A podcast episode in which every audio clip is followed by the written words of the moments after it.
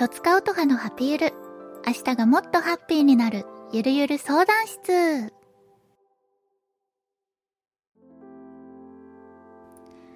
いらっしゃいませ。今日も一日お疲れ様です。とつかうとはです。この番組は、私とつかうとはが皆さんからのお悩みに、明日がもっとハッピーになるような回答をしようというなんともゆるっとした番組です。ポッドキャストにて毎週木曜日に配信中。よかったらハッシュタグ、ハピーウルでつぶやいてください。感想もお待ちしております。はい。ということで、今週もよろしくお願いいたします。引き続き、私はゆるりと過ごしております。お仕事しながら、こう、ぼーっとしてみたりとか、好きなもの食べてみたりとか、そんな感じでですね、ゆるゆると生きております。皆さんはいかがお過ごしでしょうか？本当に寒くて、もうあの、お布団とかもね、冬仕様にしました。朝と夜は本当に冷えるので、皆さん毎回言ってるけど体調にね、お気をつけてください。ということで今日もいっぱいマシュマロいただいてるので紹介していきたいと思うんですけど、紹介しきれないものは次週にちょっと回そうかなって思うんですが、あの、傾向としましては、推しっていう言葉が入ってたりとか、その恋愛のお話だったりとかっていうのが多くて、それをギュギュッとまとめてみたんだけど、もしかしたら紹介しきれないかもしれないので、そしたら次週に回したいと思います。ちょっといけるとこまで紹介したいなと思うのですが、早速紹介していきたいと思います。おとわす、こんばんは。こんばんは。試験お疲れ様です。ありがとう。解放されている時にごめんなさい。そんなことないよ。落ち着いた時に読んでいただけると嬉しいです。最近、私は推し活に対しての熱が冷めてきました。推しが大好きだった時は、お金も時間もいくらでも使えましたが、最近はなんだかお金を使いたくなくなってきています。こうなったきっかけは、資産形成の勉強を始めたからかもしれません。しかし、長く推していたことや少しでも推し活をやめると周りにどんどん置いていかれそうで怖いです。推し活で出会った友達も多いですが、こういった相談はなかなかできないのでマシュマロを送らせていただきました。とのことで、まずはマシュマロありがとう。そして、すごいね、資産形成のお勉強、ちょっと教えてほしい。はい、ということで、えっとね、これは私のまあ持論というか、個人的な考えだから、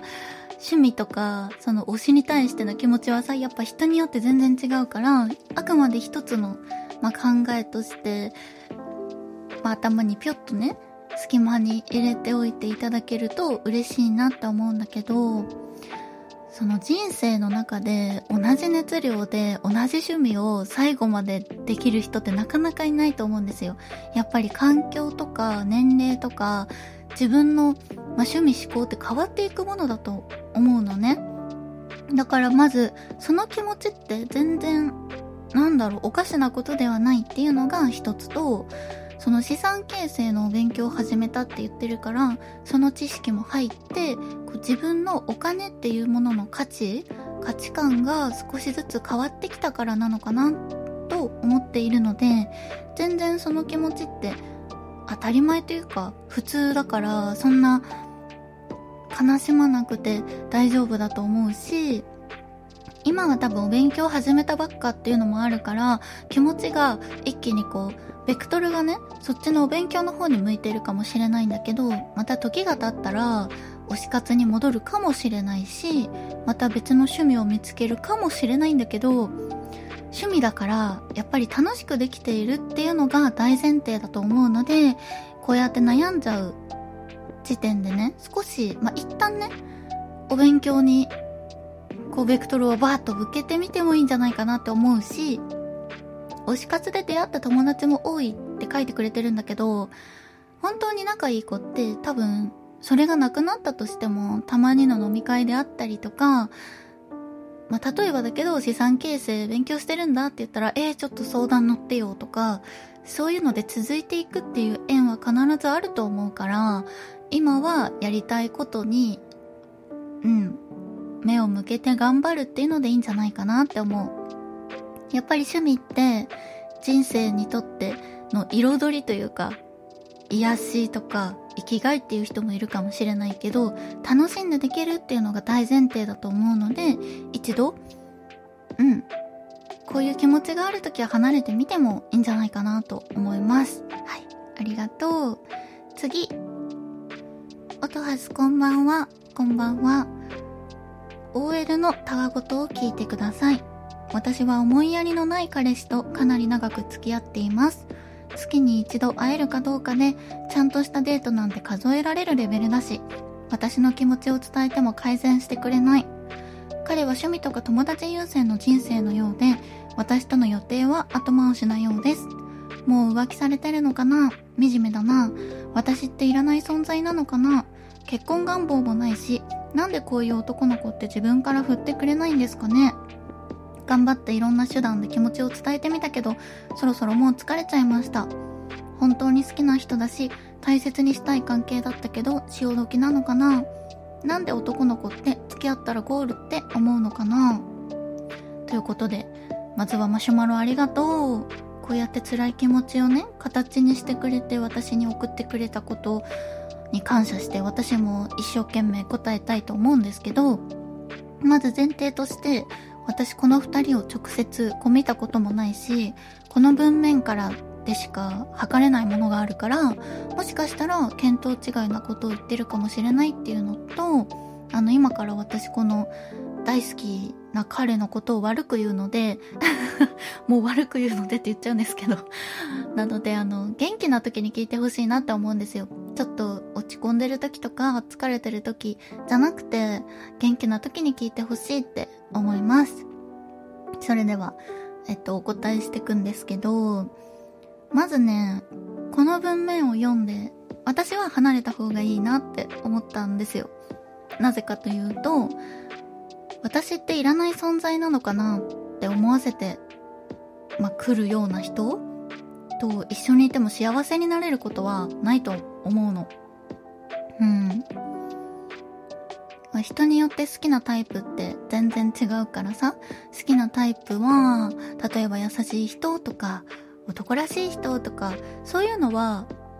もうね、おのおのの好きなタイプを選べばいいと思うんだけど、大前提として、思いやりがない人とか、人にこういうことを思わせてしまう人は、選ぶべきではないと思う。うん。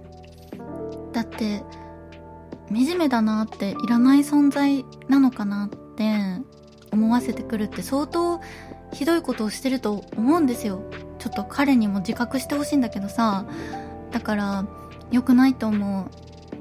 う。うん。で、まあ、付き合ったらゴールって思う人もいるかもしれないけど、世界は広くてですね、そんなことを思わない人もこの世には本当にたくさんいると思うから、うん、まずはまあ、離れる決心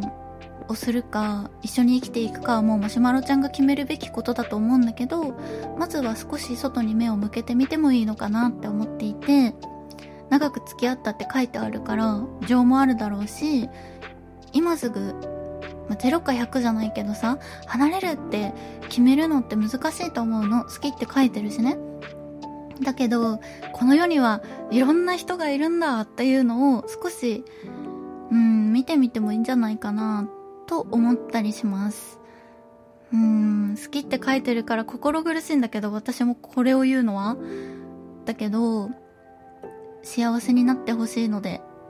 言います。はい、離れた方がいいと思います。うん、幸せになってほしい。し、自分らしく生きられる人が隣にいてほしいと思います、マシュマロちゃんには。はい。きっと愛を受け止めてくれる人はこの広い世界で絶対にいるはずなので、よかったらもう一度、もしこれを聞いたら考えてみてほしいなと思います。うん。大丈夫かしら。また何かあったらいつでも連絡マシュマロでください。いつでも答えます。ありがとう。もう一個いけるかな？はい。次。音羽さんこんばんは。こんばんは。僕の彼女がゴリゴリのドルオタなので相談させてください。正直、彼女が推し活に力を注ぎすぎて、僕と別れた方が彼女の幸せなんじゃないのかなと考えています。僕といる時よりも X を開いてる方が楽しそうで、隣に僕がいる意味ってあるのでしょうか？推しって現実の親しい人がいなくなってもいいくらい没頭するものなんでしょうか彼女は女の子アイドルが好きなので、いつか気の合う男オタクと浮気されてしまうのではないかとも不安です。とのことなんですが、まずはマシュマロありがとう。そうね、なんでこう思っちゃったんだろう。僕と別れた方が彼女の幸せなんじゃないのかなと考えてしまったきっかけとか何かあるのかなちりつもなのかそれともドカンと何か事件があったのかこの文からはちょっとわからないので、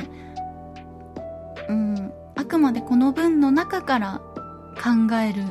んですけれども、僕といる時よりも X を開いてる方が楽しそうって、すごいね。もうどん、ウッキウキで、はぁ、わーとか言いながら開いてるのかなすごいな、それは。でもその気持ちを直接まだ彼女に伝えてないんだったら、伝えていいんじゃないかなと思うんですよ。もし伝えていたらごめんね。まだ言えていない部分があるんだとしたら、素直に彼女に伝えていいと思うんです。というのも、あの、悪気がない可能性があって、彼女自身が嫌な気持ちにさせているっていうのに全く気がついていないって恐れがあるなってちょっと思っていて、私もオタクだからよくわかるんだけど、なんだろう、その、一時の、うわーっていうその、推しに対しての一直線になるあまり周りが見えないっていうね、現象が起きかねないなって思っていてね。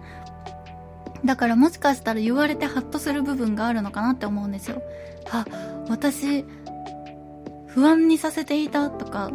ちょっと配慮が足りなかったって言われて初めて気がつくパターンがあるから、言ってみていいかなって思っていて、もしかしたら言いづらい部分もあるかもしれないんだけど、ここからさらにね、一緒にお付き合いを続けていくとなると、言いにくいことも言わなきゃいけない場面が出てくると思うから、まあ、その一歩として、もし言えてないのであれば、言ってみてほしいなって思います。意外と自覚がないっていう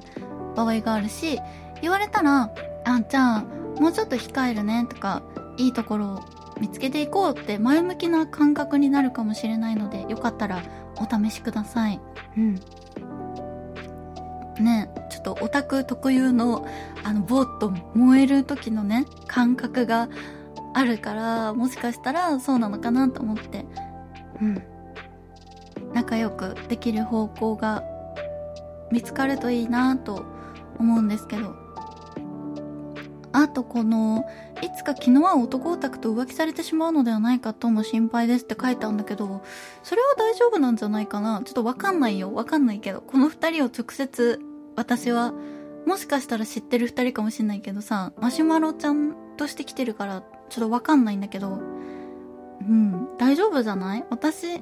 女の子アイドルちゃんすごく好きで現場行くけど、そんな、ないもん。その、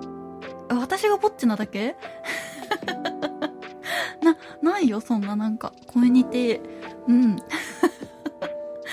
もしかしたら私が少数派かも。